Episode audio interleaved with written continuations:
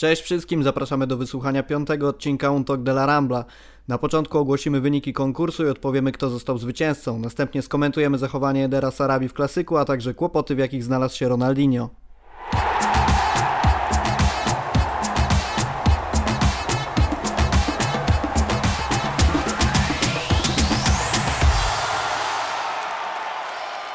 W wyjściowym składzie na dzisiejszy podcast znalazły się osoby, które na pewno kojarzycie już z poprzednich nagrań. Są ze mną Magdalena Rudnicka, Cześć. a także Maciej Machaj. Serwus. Ja nazywam się Rafał Kowalczyk. Zanim przejdziemy do głównych tematów rozmowy, zapraszam na szybkie szoty, czyli garść informacji z piłkarskiego świata, które nie znalazły swojego miejsca w naszym podcaście, ale z pewnością warto o nich wspomnieć. Real Betis pokonał Real Madryt 2 do 1 po golu byłego piłkarza Barcelony Cristiana Tejo. Oznacza to, że klub ze stolicy Hiszpanii stracił fotel lidera. Obecnie pierwsze miejsce zajmuje Barcelona z dwupunktową przewagą nad drugą lokatą. Chelsea pokonało 4-0 Everton w meczu 29 kolejki Ligi Angielskiej. Świetny występ zanotował w tym meczu Pedro, który już w 14 minucie asystował przy golu Masona Mounta, a w 21 sam skierował piłkę do siatki. Manchester jest czerwony. Czerwone diabły pokonały podopiecznych Pepa Guardioli 2-0 po golach Antonego Marciala i Scotta McTominaya. Dzięki temu wynikowi oraz wygranej Liverpoolu z Bournemouth 2 do 1 różnica punktowa między liderem a wiceliderem wzrosła do 25 punktów, ale należy pamiętać, że Manchester City ma jedno zaległe spotkanie. Zajrzyjcie na nasz kanał na YouTubie, gdzie znajdziecie aż dwie części wywiadu Julii Cichej z Tomaszem Ćwiąkałą. Pierwsza z nich ukazała się jeszcze przed El Clasico, znajdziecie tam wiele interesujących informacji na temat pojedynków Barsy z Realem. W drugiej części Tomek opowiada o pracy dziennikarza i odkrywa wiele ciekawych faktów z jego zawodu. A jeżeli zastanawiacie się kim jest Pedri, czym zachwyca w obecnym sezonie, a przede wszystkim co łączy tego młodego piłkarza z Barceloną, to gorąco polecam artykuł Piotra Guzińskiego, który przygotował dla Was świetny tekst na ten temat. Ponadto ukazał się pierwszy artykuł z serii 2 na 1, w którym na pytania Karola Chowańskiego odnośnie El Clasico odpowiedzieli Magdalena Rudnicka i Patryk Pulikowski. Na początek przypominam jeszcze o używaniu hashtagu UTDLaRambla. Bardzo ciekawią nas Wasze propozycje tematów, jakie możemy poruszyć w podcaście, komentarze dotyczące wydarzeń piłkarskich czy opinie wobec wyrażanych przez nas poglądów. Zamieszczajcie hashtag w swoich postach na Larambli, Twitterze, w komentarzach na YouTubie.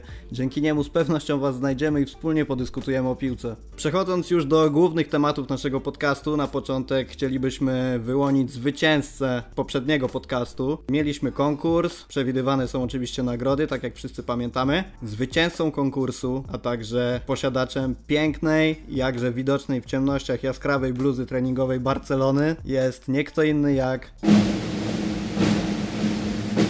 Tomasz Kocowicz, który w swoim komentarzu na YouTubie zamieścił następujące pytanie: Dlaczego Meskeun Klub? Skąd to się wzięło i dlaczego nie jest już to takie oczywiste? To właśnie na to pytanie odpowiemy w dzisiejszym podcaście. Drugie miejsce na podium zajął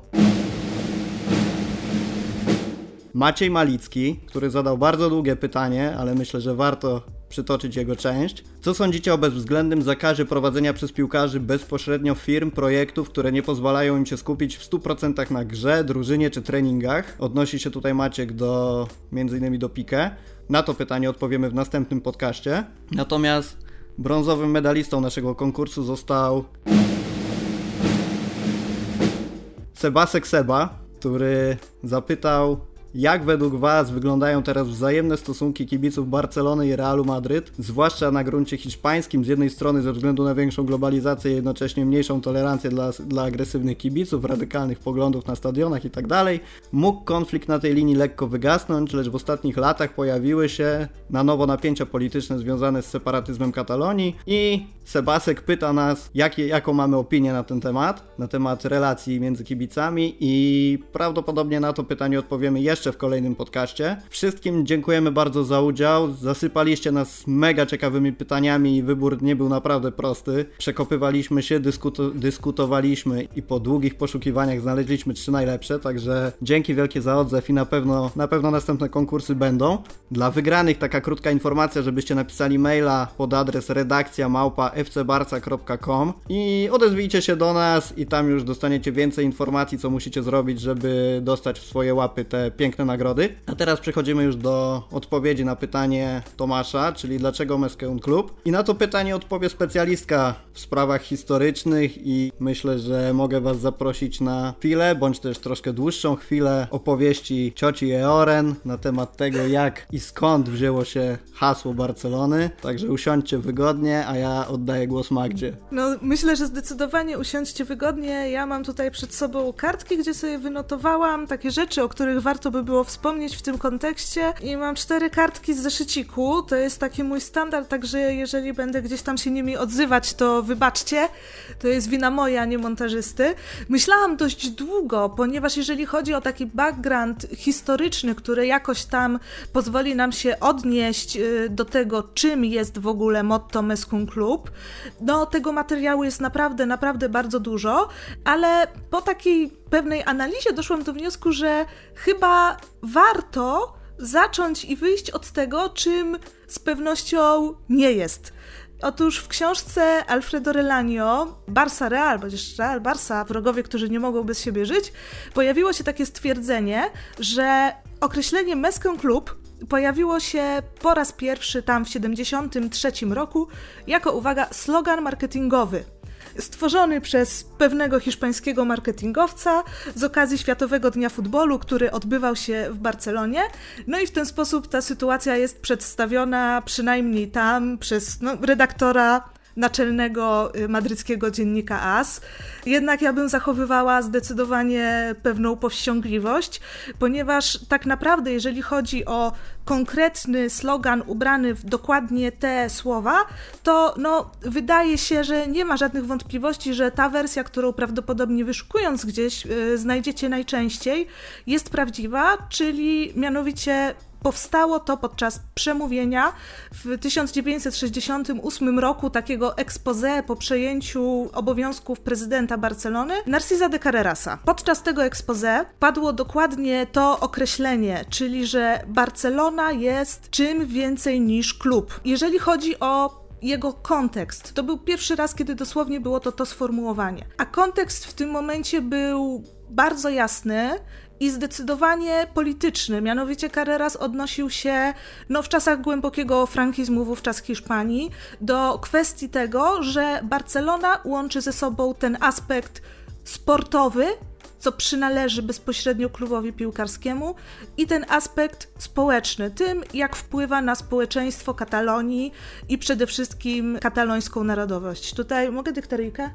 Yy, drodzy słuchacze, nie mam pojęcia, co to jest dykteryjka. Nie, no dobra, no to uznaję to za pozwolenie. Rób co chcesz.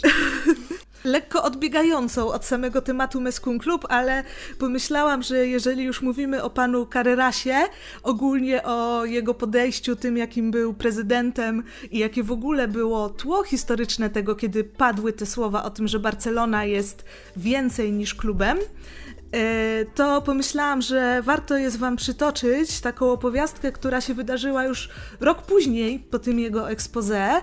Mianowicie pewnego pięknego razu w 69 Barcelona wygrała puchar, no wówczas nie króla, tylko generała Franco, tak naprawdę, gdzie w finale pokonała 1-0 Real Madryt.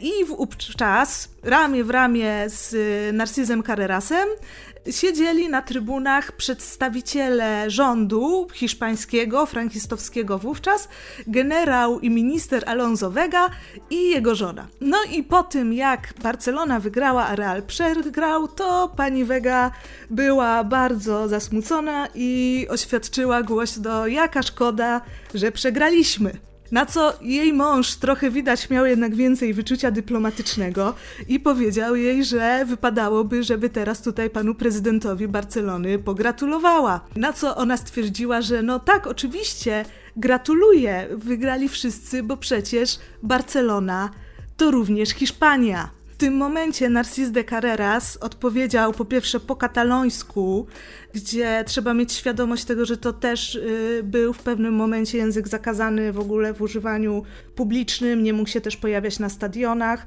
nie mógł być używany przez speakerów, co jednak zdarzało się i na Les Corts i później na Camp Nou. No w każdym razie w takim momencie z pewnością było to fopa i to mogło być coś, co potencjalnie mogłoby wywołać duże reperkusje. Otóż Carreras powiedział do, do pani Wegi słynne słowa seniora nofotem, które najwyżej się wypika, należy przetłumaczyć jako droga pani, proszę nie pierdolmy się. No więc sytuacja z jego perspektywy była zdecydowanie jasna. Barsa stała też na pewnej straży tej katalońskiej tożsamości. I to właśnie obejmowało Meskun Klub w tamtych czasach. Samo hasło zostało mm, potem podtrzymane w takim też pewnym słynnym dość artykule, który się nazywał Barsa, Barsa, Barsa, nomen omen, Manuela Vasqueza Montalbana i był w sumie taką pewną analizą właśnie tego, czym jest Barcelona społecznie w tamtych czasach. No bo to był również rok później po, po tym pierwszym ekspoze. Potem pod hasło z kolei podczepił się kolejny prezydent, czyli Montal, który chcąc uzyskać reelekcję, której ostatecznie wtedy nie uzyskał, bo to już było jego drugie podejście do prezydentury w Barcelonie, to właśnie uczynił swoim oficjalnym hasłem. No i w tym momencie też myślę, że kreuje nam się taki obraz, że określenie Meskun Klub jest wyjątkowo zespolone z separatyzmem katalońskim albo nacjonalizmem katalońskim. Ale to też nie do końca powiedziałabym, że tak jest. Moment, kiedy samo hasło powstało, był czasem, gdzie bardzo silnie, ze względu na nacjonalizm hiszpański, który te, wtedy panował w Hiszpanii, w tej władzy centralnej, gdzie, tak jak już wspominałam, na przykład języki te, które były tymi narodowymi, tak jak baskijski czy kataloński, były zakazane w przestrzeni publicznej, a chociażby speakerzy na Camp Nou zdarzało się, że ten zakaz łamali, a za to groziły naprawdę poważne sankcje, że nie wiem, korzystanie z symboli narodowych, takie jak seniera, prawda, flaga z czterema pasami, też było zakazane. Także wszelkie rodzaje manifestacji przynależności do innej nacji niż kastylijska były w jakiś tam sposób piętnowane mniej lub bardziej, no bo cytując panią Wegę, Barcelona to przecież też Hiszpania w pewnym stopniu ówczesny nacjonalizm kataloński był troszeczkę takim odpałem spowodowanym właśnie też tym nacjonalizmem kastylijskim. Na zasadzie, jeżeli oni tak, to my tym bardziej chcemy pokazać, że jesteśmy niezależni na tyle, na ile możemy sobie pozwolić. Ale jeżeli odejdziemy od samego hasła Meskun Klub, to to, co się za nim kryło, czyli sam ten przekaz ubrany w trochę inne słowa, ale czasem bardzo podobne, był już znacznie wcześniej.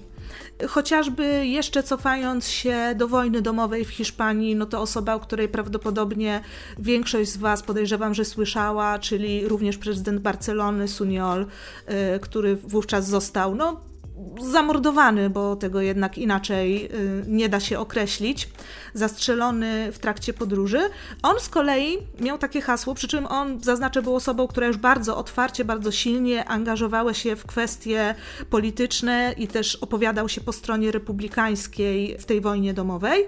Jego hasłem z kolei było esport i ciutadania, czyli sport i obywatelstwo. I też w wielu przemówieniach podkreślał to, że Barcelona ma swoje dwie osobowości i one są ze sobą tak zespolone, że się ich nie da oddzielić. Czyli ta osobowość stricte sportowa i ta osobowość, która gdzieś tam działa na społeczeństwo i coś mu przekazuje, a tym czymś przede wszystkim była właśnie tożsamość narodowa i że w tym klubie tego oddzielić się nie da. No i tak, w ogóle myślę, że też pierwszą osobą, która w lekkiej parafrazie, ale tak naprawdę powiedziała ten slogan, był założyciel klubu, Jean Gamper, który stwierdził, że Barcelona ma do przekazania coś więcej niż zwykły klub. Jeżeli cofniemy się aż tak daleko, do samych początków tego klubu, gdzie już ta koncepcja powstawała, to zrobi się może trochę śmiesznie i niecodziennie względem tego, co powiedziałam przed chwilą, bo tak naprawdę Barcelona powstała poniekąd jako antyteza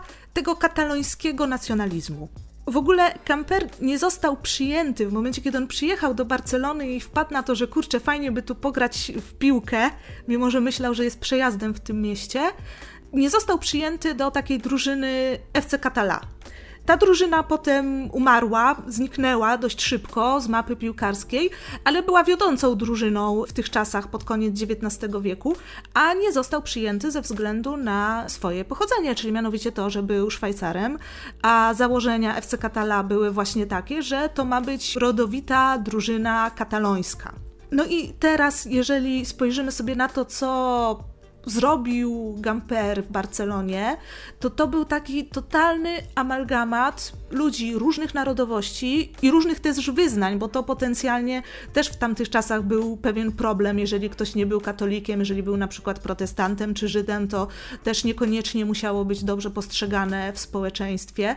Tam byli oczywiście katolińczycy, ale nie byli w większości. Byli Anglicy, byli Szkoci, Szwajcarzy, Niemcy i tak naprawdę ta drużyna pojawiła się właśnie wtedy, kiedy no, również w świecie sportu wgryzał się dość taki silny rys nacjonalistyczny i powstała jako taka, no powiedziałabym, że troszeczkę manifestacja właśnie demokracji, trochę bardziej równości, trochę bardziej egalitaryzmu, czyli że Barsa ma tą stronę sportową, którą jednoczy różnych ludzi. Już wtedy to się pojawiło, no a też warto wspomnieć, że to były czasy jeszcze gdzieś tam daleko przed Franco, chociaż był wtedy inny dyktator, Primo de Rivera i wówczas trzeba się było z tym człowiekiem bić, chociaż to zupełnie inna strona barykady była. No ale też sam fakt tego, jak skończył Gamper, czyli po prostu popełnił samobójstwo, był bezpośrednio związany z tym, no, jakie po prostu działania podjęto wobec klubu. Między innymi zamknięto Les Corts po tym, jak został wygwizdany przez kibiców hymn hiszpański, zaś oklaskiwany hymn brytyjski God Save the King. Nie, był to oczywiście, nie była to oczywiście jedyna przyczyna, ale w pewnym momencie Gamper został sukcesywnie odsuwany coraz bardziej od klubu, no i to na pewno miało wpływ na jego depresję. Także tak, no od samego początku gdzieś ta koncepcja tego, że Barcelona oprócz sportu ma łączyć jakieś zaangażowanie społeczne, takie bądź inne, ale praktycznie zawsze połączone z tym aspektem narodowościowym, istniała od samego początku. I myślę, że te słowa, które powiedział Gamper, są praktycznie identyczne z tym. Może o nich nawet i słyszał Narcis de Carreras, trudno mi jest to powiedzieć, ale są no praktycznie identyczne. Przekazują identyczny, tak jakby identyczną myśl, która za tym idzie.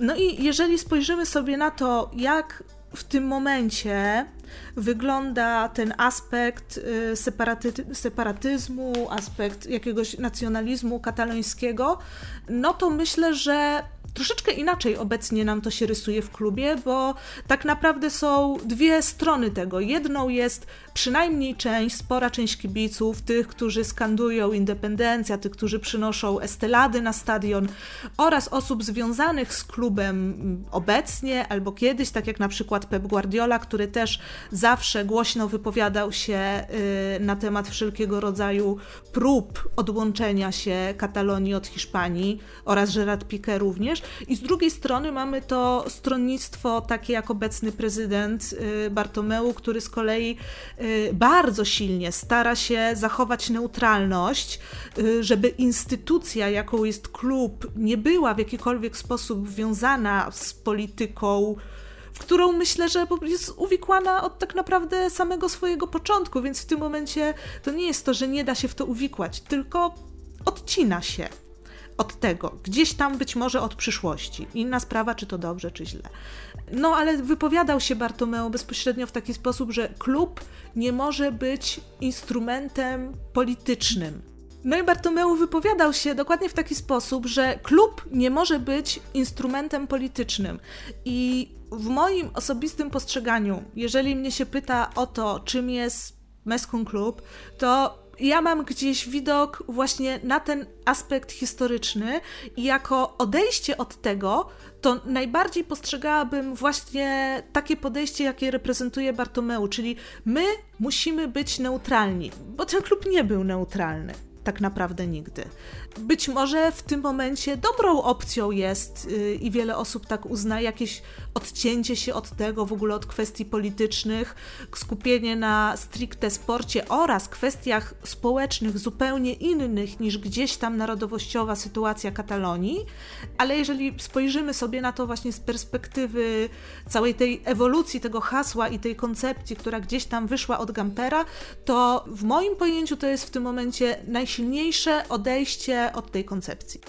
Magda pięknie nam przedstawiła rys historyczny i pomimo, że powiedziała, że ma przed sobą cztery kartki, to daję wam słowo, że spojrzała na nie może z raz albo dwa, więc naprawdę wielki szacun za, za takie przedstawienie tego wszystkiego. Co sądzisz, Makaj? Bo odpowiedzieliśmy, w zasadzie Magda odpowiedziała na pytanie, skąd się wzięło. Natomiast druga część laureata naszej nagrody jest, dlaczego to Meskeum Club już nie jest takie oczywiste. Jak sądzisz? Y, tak, no ja tutaj oczywiście nie mam niczego do dodania, jeżeli chodzi o ten rys y, historyczno-społeczno-polityczny, bo tutaj Magda zawarła absolutnie wszystko. Y, ja bym się skupił na zupełnie innym aspekcie, który moim zdaniem w pełni odpowiada na pytanie, dlaczego Barcelona to już nie jest klub, o którym można coś takiego powiedzieć. I tutaj chodzi mi o kwestię transferów, wychowanków i kwestię finansową. Poza historią myślę, że wielu zwolenników tej, tego hasła MSK Klub mówiło, no tak, ale wiecie, Barcelona to jest coś więcej niż klub, bo tutaj nie chodzi tylko o kupowanie, sprzedawanie zawodników, o całą tę maszynkę finansową. Barcelona szkoli młodych piłkarzy. Zresztą Iniesta też często mówił, że on z La Masii wyniósł nie tylko umiejętności piłkarskie, ale przede wszystkim dorósł jako człowiek i odebrał tam solidną szkołę życia. I tak naprawdę odejście od tego schematu szkolenia młodzieży na rzecz kupowania piłkarzy sprawiło, że w ostatnich 10 latach Barcelona zupełnie odeszła od swojego hasła. I tutaj, żeby nie być gołosłownym, przytoczę kilka, kilka cyfr, które znalazłem w internecie. A mianowicie od 2010 roku tylko dwa kluby w Europie wydały więcej pieniędzy na transfery niż Barcelona. Y, były to Manchester City i Chelsea, prawda? Czyli oba kluby, o których się często mówi, że zostały tak naprawdę stworzone w ostatnich latach. Mają oczywiście bogatą historię, ale te ich największe sukcesy przyszły y, teraz, kiedy pojawiły się pieniążki, a tak naprawdę ostatnie lata pokazują, że to jednak Barcelona coraz więcej wydawała, coraz więcej kupowała. Druga sprawa, chodzi o pensje piłkarzy jak znalazłem na, na takim koncie twitterowym Swiss Rumble, Barcelona 70% swojego budżetu, mówię o sekcji piłkarskiej, przeznacza na pensje dla zawodników. To jest prawie 500 milionów euro rocznie. Druga drużyna w tym zestawieniu, Real Madrid, wydaje o 92 miliony euro mniej. Także to jest przepaść i pokazuje jeszcze jedną rzecz że Barcelona tak mocno skupia się w tej chwili na pieniądzach, tak mocno skupia się na kupowaniu nowych zawodników, że w aspekcie finansowym przynajmniej hasło Meskę Klub zupełnie przestało działać. I tutaj można sobie zadać pytanie właśnie, czy Barcelona nie jest tą drugą galaktyczną drużyną, prawda? Królewscy byli określani mianem galaktycz, galaktycznych, dlatego że kupowali za niebotyczne pieniądze gwiazdy, a tu się okazuje, że Barcelona znacznie ich w tej statystyce w ostatnich latach wyprzedziła. A druga sprawa, o której wspomniałem na początku, to jest kwestia wychowanków. Zobaczcie, parę lat temu jeszcze, kiedy pojawił się ban transferowy dla Barcelony, środowisko na Camp Nou dzielnie broniło tej swojej młodzieży, tej swojej szkółki, prawda? Pojawiały się takie slogany La Masia no Estoka, czyli ręce precz od La Masii. Natomiast ostatnie lata pokazują, że Barcelona odchodzi zupełnie od tej strategii, czyli praktycznie nie mamy nowych wychowanków w składzie. Okej, okay, Ansu Fati, no to jest może taki rodzynek i wyjątek, który potwierdza reguły, ale cała rzesza piłkarzy, jak Carles Perez na przykład, czy Alenia, to są zawodnicy, którzy gdzieś tam dostali szansę przebicia się do pierwszej drużyny, nie byli jednak wystarczająco dobrzy i nie wytrzymali rywalizacji z piłkarzami, którzy zostali sprowadzeni za grube miliony i jak się okazuje, no wcale tej na razie wielkiej jakości no, no nie pokazują, prawda? Dembele czy Griezmann, tutaj możemy dyskutować godzinami o tych transferach nieudanych czy nie do końca udanych, prawda? Natomiast nie to jest tematem naszego rozważania dzisiaj. Mam na myśli po prostu to, że Barcelona odchodzi zupełnie od tej swojej tradycji wprowadzania do pierwszego zespołu wychowanków. Złota era piłkarzy na czele z Messim, z Iniestą, Xavim, Busquetsem, Piqué ona odeszła, no niestety wydaje mi się, że bezpowrotnie i pewnie przyjdzie nam bardzo długo poczekać kiedykolwiek, jeżeli w ogóle kiedykolwiek jeszcze doczekamy takiego momentu, że sześciu czy siedmiu piłkarzy będzie stanowiło o sile tej drużyny i będą to piłkarze ze szkółki, także te dwa aspekty, czyli wychowankowie i finansowy, te dwa aspekty moim zdaniem potwierdzają tę tezę, że jednak Barcelona to nie jest już coś więcej niż klub, tylko po prostu jest jednym z wielu na futbolowej mapie Europy. No ja szczerze mówiąc w jednej kwestii się z Tobą muszę nie zgodzić, a przynajmniej zgodzić, ale tak częściowo, bo wspomniałeś tutaj o kwotach, jakie Barcelona płaci i oczywiście masz rację z tym, że przepłacamy za zawodników i wiadomo jak to wygląda, że wydajemy kupę pieniędzy na, na piłkarzy, którzy nie są potrzebni i zdecydowanie te ceny są windowane.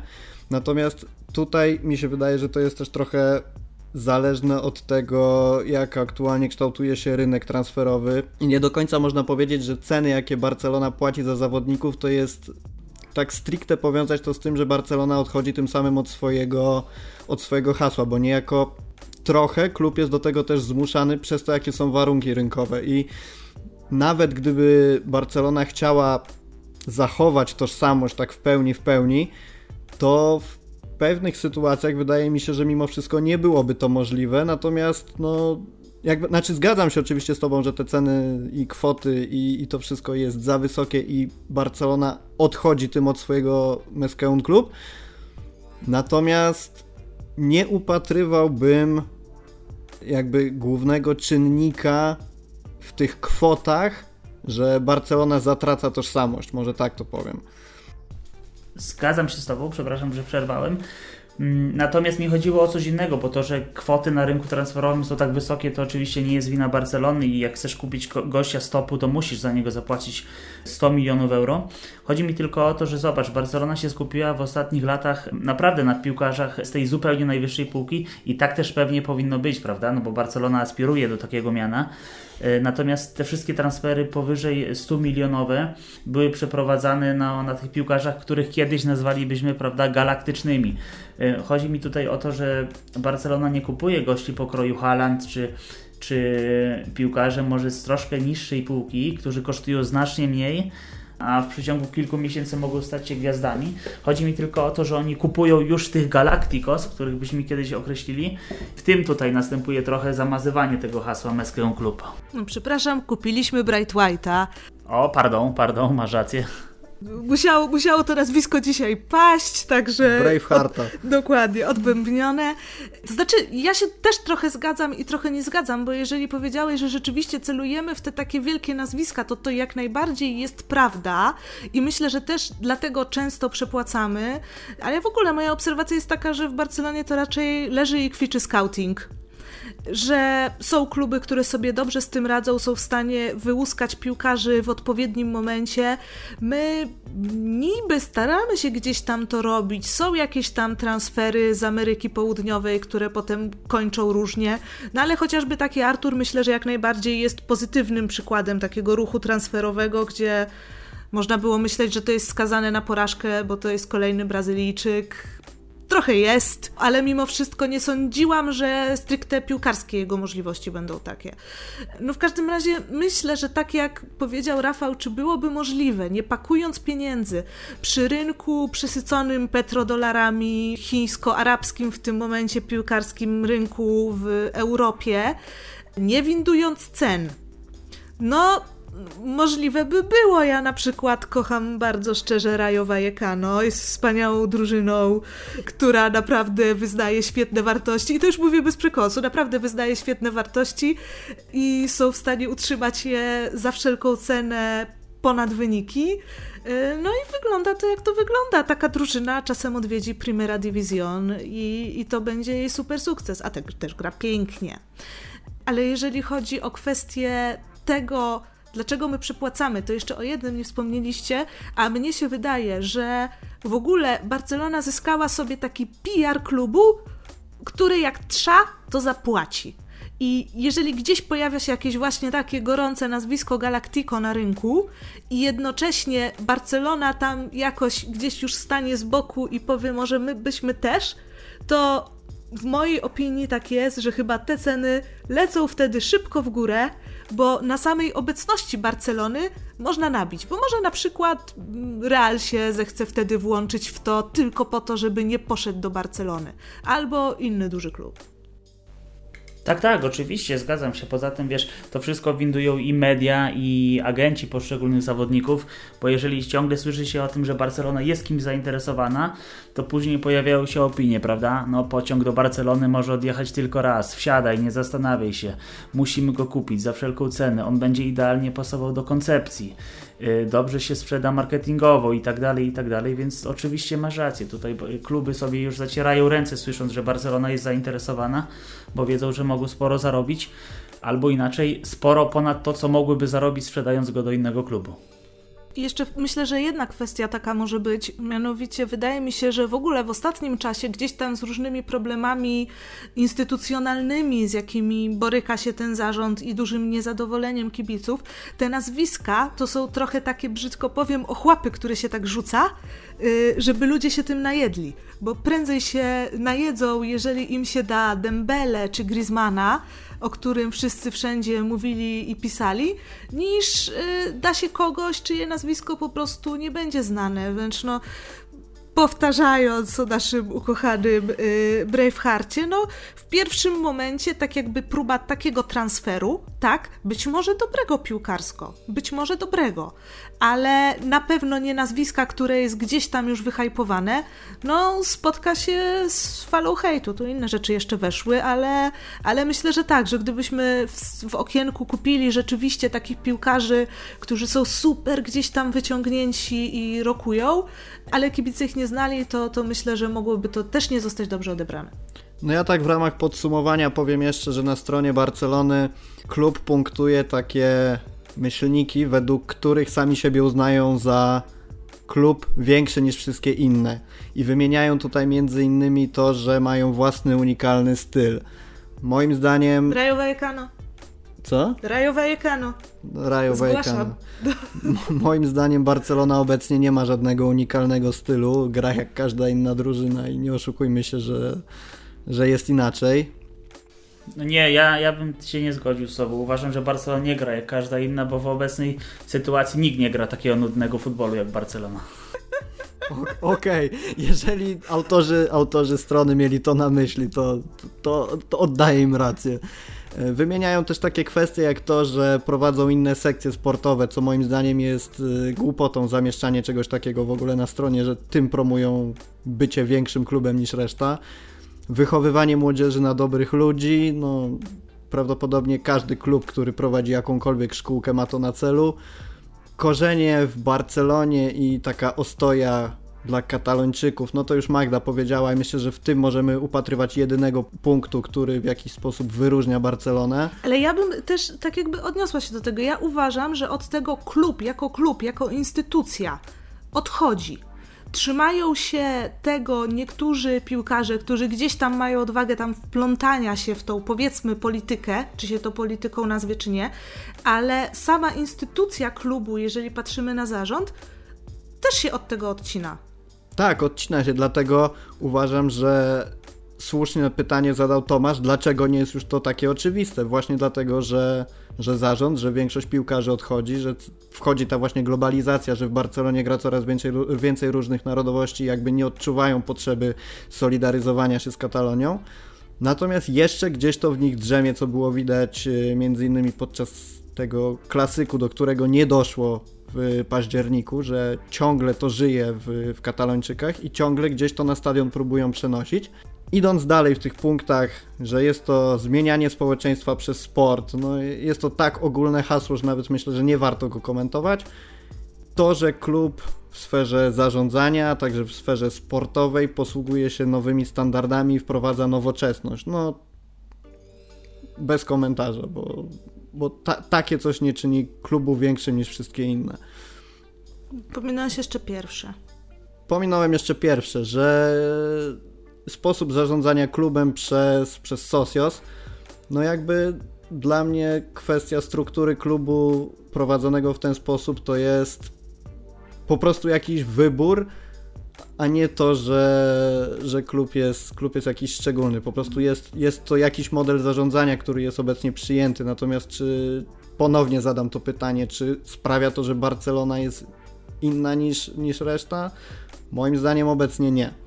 Może w Europie tak, ale powiedziałabym, że niekoniecznie na tle Hiszpanii, gdzie to jest jeden z modeli zarządzania mm, no, dość powszechnych tak naprawdę.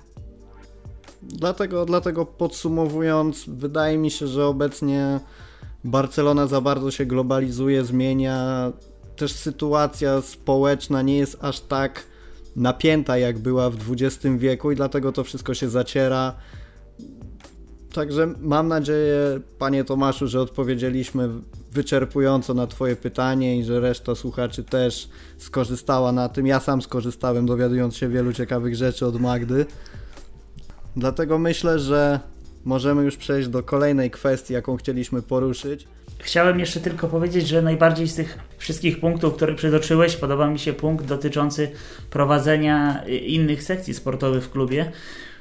Jeżeli na tej podstawie Barsa to Meskę klub, to w takim razie Sandecja Nowy Sącz też, bo prowadzi sekcję siatkarską. Super. Czyli przyłączamy razem z Rajo Sandecję Nowy Sącz do hasła więcej niż klubów. Dobra, Rafał, to jest ten moment, że kończymy tę sekcję zdecydowanie. Tak, kończymy. Przechodzimy do następnego tematu, bo tu już zabawnie nie będzie. Prawdopodobnie obiło wam się o uszy, co powiedział Eder Sarabia z ławki podczas klasyku. Trochę tam poprzeklinał, pokrzyczał na piłkarzy i zrobiła się bardzo duża afera wokół tego w mediach i jestem bardzo ciekawy, co sądzicie na ten temat. Czy piłkarze mają prawo się obrazić na, na Sarabię, czy, czy jednak powinni przyjąć to z pokorą, czy może powinni wszyscy puścić to mimo uszu i uznać za bzdurę? Jak wy to widzicie? Ja uważam, że nie mają prawa się obrazić. Co więcej, po ich wypowiedziach uważam, że się nie obrazili. Tak jak wspominał Piqué, z ich strony konieczność otrzymania jakichś przeprosin zupełnie nie była potrzebna. Ja myślę, że tak naprawdę gdzieś tam takie reakcje są serio oczywiste dla każdego, kto kiedykolwiek grał w piłkę nożną. Ja nie grałam, a są dla mnie oczywiste. Jeżeli rzeczywiście ten sport się przeżywa i chwała Sarabi za to, że przeżywa. Dodam tylko, że mnie osobiście trochę niepokoił, troszkę nie podobał się taki ugrzeczniony ton wypowiedzi Kike Setiena, który tak bardzo przepraszał za to, który tak bardzo mówił, oczywiście tam bronił Sarabię i tak dalej, i tak dalej, że on musi się jeszcze dużo nauczyć, że nie chce źle, ale miałam wrażenie, że, że ogólnie jego wypowiedź na temat właśnie tych przeprosin, które padły tam, no, jak spytano go do kogo, no to do wszystkich, szczerze mówiąc, mi się nie podobał. Był taki naprawdę trochę zbyt ugrzeczniony, troszkę zbyt płaszczący się. Nie do końca wiem przed kim, czy przed kibicami, zarządem, mediami, czy piłkarzami. Ja zdecydowanie uważam to za zbędne i myślę, że w ogóle piłkarze też uważają ten temat, patrząc po ich wypowiedziach, za coś kompletnie wydumanego, wyssanego z palca i problem, nie wiem, może zacierający inne realne problemy. Makaja, ty jak sądzisz? Zgadzam się z Magdą i powiem więcej. Uważam, że w szatni może być nawet zadowolenie z tego powodu, że przyszedł nareszcie na ławkę trenerską ktoś, kto nawet jako asystent, ale potrafi krzyknąć, potrafi dosadnie zwrócić uwagę, a nie tylko, wiecie, bić brawo, powiedzieć ok, albo gramy troszkę inaczej, albo tak zupełnie flegmatycznie, jak to wyglądało za czasów na przykład Ernesto Valverde. Wydaje mi się, że że Sarabia to jest akurat odpowiedni człowiek na odpowiednim stanowisku. Owszem, czytałem różne artykuły na ten temat, że to jest taki bad guy, prawda? Ktoś e, pokroju, nie wiem, Jose Mourinho za czasów Robsona albo Henk Tenkate za kadencji Franka Rijkaarda. No ja akurat uważam, że być może jest za wcześnie, żeby porównywać Sarabię do tych dwóch um, trenerów. Natomiast wydaje mi się, że piłkarze będą zadowoleni z faktu, że pojawił się na ławce ktoś, kto potrafi podnieść głos, kto potrafi zwrócić uwagę w naprawdę w dosadnych słowach. Być może forma rzeczywiście trochę przerosła treść, natomiast cieszę się, że u boku Setiena stoi ktoś po pierwsze zupełnie młodszy od niego, pewnie inaczej patrzący na pewne futbolowe sprawy, a po drugie rozumiejący piłkarzy i myślę, że i myślę, że to przyniesie na pewno dużo więcej dobrego. Także zgadzam się z Magdą, że piłkarze raczej nie powinni się o, o to obrażać i też wydawało mi się to dziwne takie tłumaczenie Setiena i tak dalej. Sarabia sam mógł załatwić sprawę powiedzieć kilka zdań i tak naprawdę uciąć temat. Jeżeli powiedziałeś właśnie też o Setienie, o tej różnicy wieku, to ja w ogóle pewną rzeczą, której się obawiałam bardzo, jak przyszedł Setien i usłyszałam jego pierwsze wypowiedzi o tym, jaki on jest w ogóle bardzo szczęśliwy, że on może prowadzić tych piłkarzy. To jest wszystko zrozumiałe. Ale te wypowiedzi tak bijące tym, że to jest dla niego w ogóle już jakieś Och, ach, szczęście największe. Patrzę na nich w ogóle. O Boże, trenuję ich. I trochę obawiałam się tego, czy jeżeli on będzie miał troszeczkę podejście takiego właśnie dobrego tatusia, który będzie bał się coś powiedzieć tym piłkarzom w momencie, kiedy oni strzelą fochem, to widząc zachowanie Sarabi, na przykład ja jestem spokojniejsza, bo wiem, że gdzieś jest przeciwwaga i być może są w stanie rozłożyć to trochę tak, że nie wiem, być może na przykład y, Kike będzie gdzieś tam działać bardziej taktycznie, a chociażby poradzić sobie z takim zarządzeniem i po prostu usadzeniem kogoś, kiedy trzeba, będzie w stanie właśnie Eder. No ja od siebie jeszcze dodam tyle, że każdy, kto chociaż kiedy, kiedykolwiek był na boisku z przyjaciółmi w niedzielę przed obiadem i kopał piłkę, wie, że nawet najlepszego przyjaciela można zwyzywać od najgorszych, kiedy właśnie podczas takiej niedzielnej gierki gdzieś tam dojdzie do za dużego kontaktu, ktoś kogoś kopnie i, i robi się problem. Natomiast tu mamy do czynienia z największym meczem klubowej piłki nożnej kiedy drużyny walczą o Mistrzostwo Hiszpanii i to, że asystent trenera krzyknie i przeklnie na kogoś, kto nie trafia z 5 metrów do bramki, to moim zdaniem jest zupełnie normalne i nie ma co się nad tym zastanawiać. Natomiast chciałbym zwrócić uwagę na to, jak zareagowali kibice na informację o tym, że piłkarze są oburzeni zachowaniem Sarabi, bo świat momentalnie obiegła informacja, że piłkarze są obrażeni, bo ktoś śmiał na nich krzyknąć. I moim zdaniem to jest taka cenna rada dla wszystkich czytelników, słuchaczy, żeby wszystkie informacje medialne filtrowali i tak zdroworozsądkowo do nich podchodzili, bo piłkarze naprawdę trenują już tyle lat na tych boiskach, przeszli swoje i jestem przekonany, że oni do takich zachowań są po prostu przyzwyczajeni.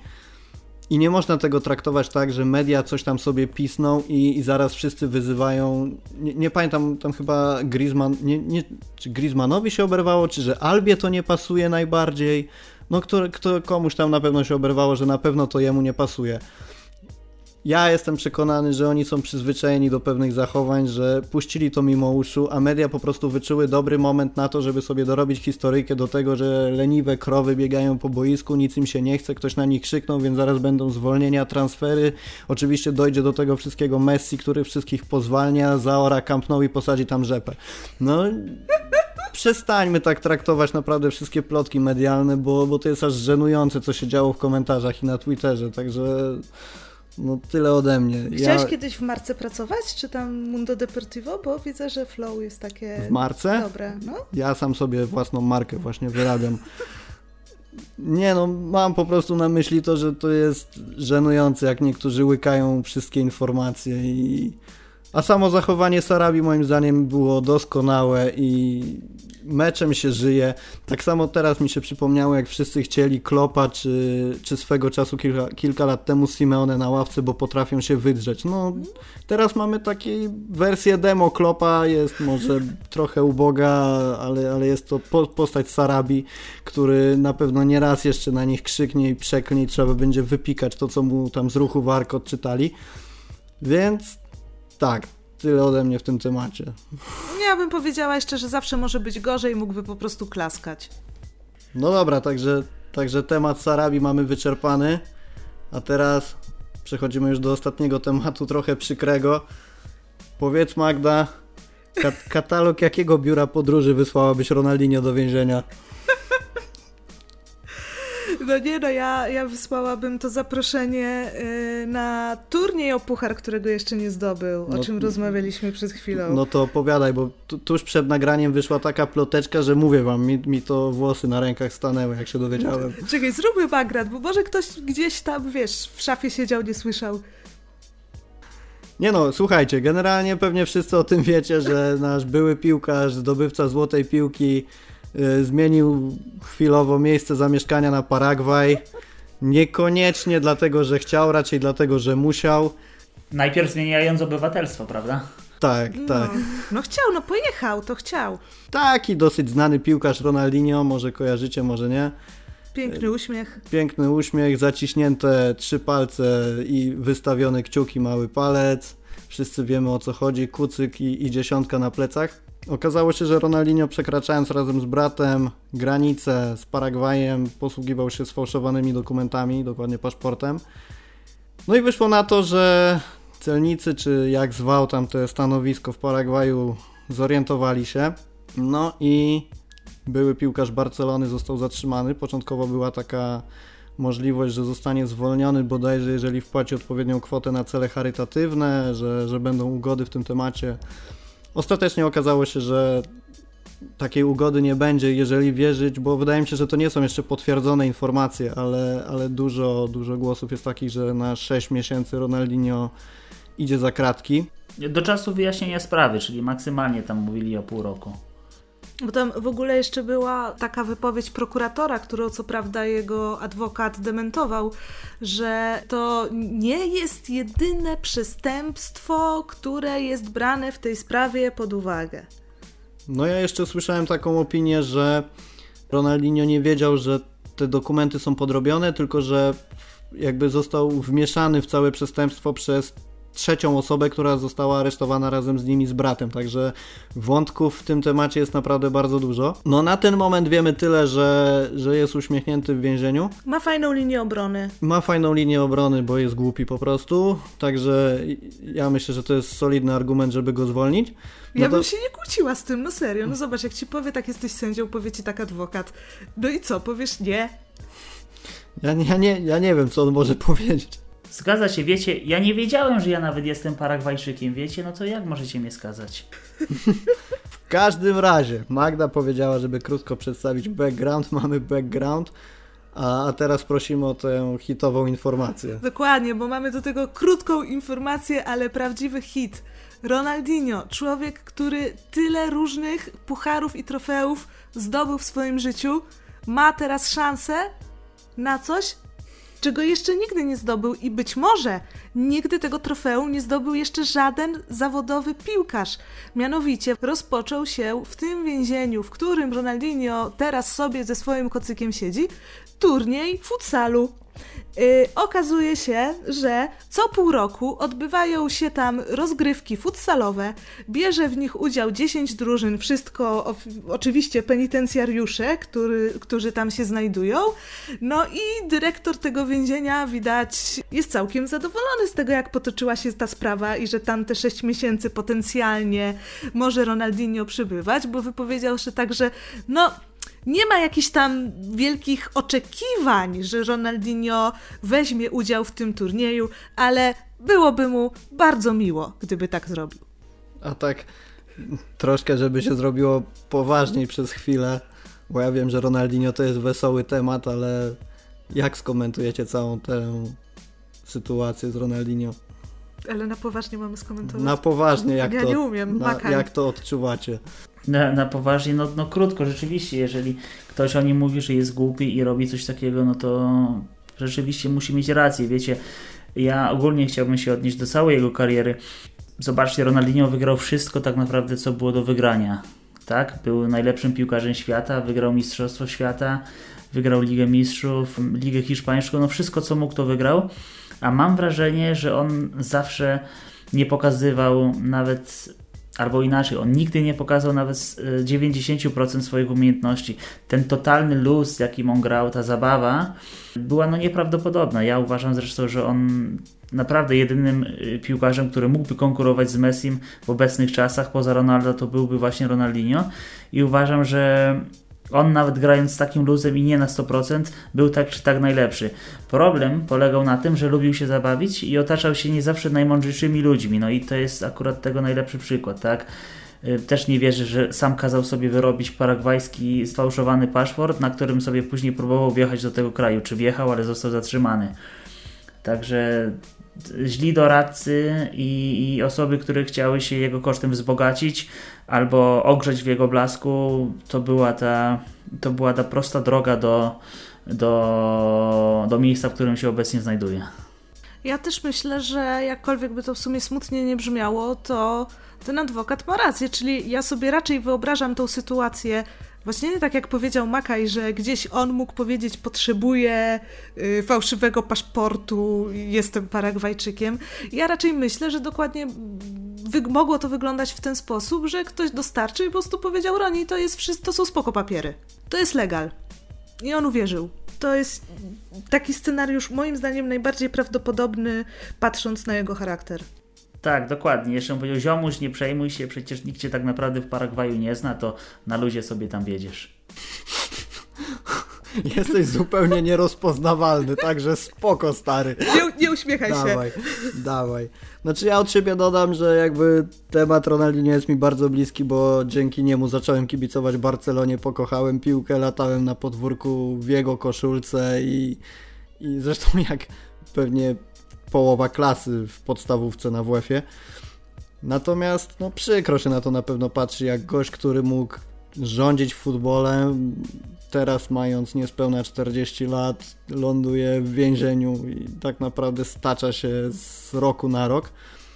O, tak a propos, Ronaldi Ronaldinho jest mi bliski, niedługo ma urodziny i może jakiś artykuł na ten temat by wpadł, także sprawdzimy, czy Ściachu czyta, czy, czy Ściachu słucha naszych podcastów, bo słuchajcie, moi drodzy, ja ze Ściachem uzgadniam wszystkie moje teksty, które publikuję, tematy i tak dalej, więc jeżeli Ściachu słucha, to słuchaj, chciałbym napisać... Taki, to Ściachu, ja się zgłaszam. Chciałbym napisać taki artykuł, i jeżeli dotarła do ciebie ta wiadomość, to napisz do mnie na Whatsappie, że wyrażasz zgodę na publikację czegoś o Ronaldinho z okazji jego okrągłych 40 urodzin.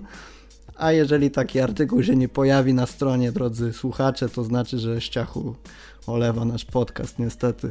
A także Ściachu zostaw suba, łapkę w górę, komentarz i udostępnienie. I zaklaszcz uszami. E, ja Wam chciałbym jeszcze zadać jedno pytanie, bo to mnie też ciekawi, tak już na sam koniec, bo mamy już ponad godzinę tego podcastu chyba. Czy zwróciło uwagę Waszą coś na zdjęciu Ronaldinho z więzienia, jak on stoi ubrany w taką bordową, mhm. bordowy bezrękawnik, uśmiechnięty od ucha do ucha oczywiście. Czy, czy coś zwróciło Waszą uwagę na tym zdjęciu? Pytanie za 100 punktów. Estetyka koszulki. Nie, Makaj. A dla mnie to, że on nigdy podczas swojej kariery zawodowej nie był tak szczupły jak teraz. Ale pojawiła się informacja, że do więzienia zamawiał sobie żarcie z fast fooda, także szybko nabierze. Nie, chodzi mi o to, bo mój, mój wzrok przykuło co innego, mianowicie jego klapki. I, A, klapki były tak. I mianowicie chodzi o to, że klapki są z bardzo wyraź, wyraźnym logo sponsora, z Nike'em. I zastanawiam się, jak Nike podejdzie do całej tej sytuacji, bo już raz Ronaldinho miał słabą sytuację ze sponsorem, jak tam bodajże podczas konferencji prasowej stały przed nim puszki coli w momencie, kiedy był, jego sponsorem był Pepsi, czy, czy coś takiego było. Natomiast no ja uważam, że w obliczu takiej sytuacji, kiedy Ronaldinho jest w więzieniu, uśmiechnięty od ucha do ucha oczywiście, to no nie wiem, czy na miejscu sponsora chciałbym, żeby gość miał logo marki w tym czasie na swoim obuwiu. I tutaj jeszcze Wam podam taki przykład, który dotarł do mnie niedawno, że na przykład taka firma jak Apple w produkcjach filmowych zabrania używać czarnym charakterom iPhone'ów. Żeby iPhony nie były. Serio? Tak, iPhone, czarne charaktery w filmach od. Nie wiem, czy to jest teraz, od teraz, czy już od jakiegoś czasu. W każdym razie czarne charaktery nie mogą używać iPhone'ów. Więc jeżeli będziecie podejrzewać kogoś o morderstwo, to sprawdźcie z jakiego telefonu dzwoni.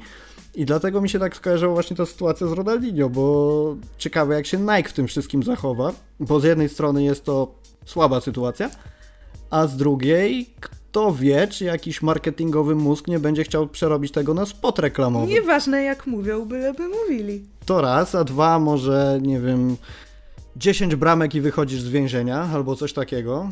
Wiecie, do pełni szczęścia na tym zdjęciu zabrakło jeszcze butelki warki w takim razie. Albo, albo puszki, nie? I mógł być taki slogan na przykład zapuszkowany. Tak. Dokładnie.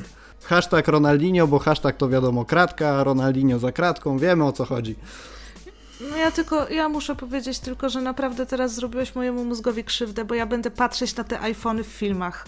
Bang. Dziękujemy za wysłuchanie podcastu. Byli dzisiaj ze mną Magdalena Rudnicka Dziękuję bardzo. i Maciej Machaj. Pozdrawiam. Ja nazywam się Rafał Kowalczyk i na koniec jeszcze raz przypominam o używaniu hashtagu UTDLarambla. Pamiętajcie, żeby zamieszczać go w swoich postach i nie zapomnijcie o subskrypcji kanału, łapkach w górę i podzieleniu się podcastem z innymi fanami piłki nożnej. I zapraszam także na fcbarca.com po masę świetnych newsów i artykułów. Pozdrawiamy wszystkich bardzo gorąco. Do usłyszenia w kolejnym odcinku, a laureatom naszego konkursu jeszcze raz serdecznie gratulujemy i prosimy o kontakt. Jakbyście zapomnieli adresu mailowego, to jest to redakcja małpa fcbarca.com. Znajdziecie go także w opisie filmu, także jesteśmy w kontakcie. Na razie.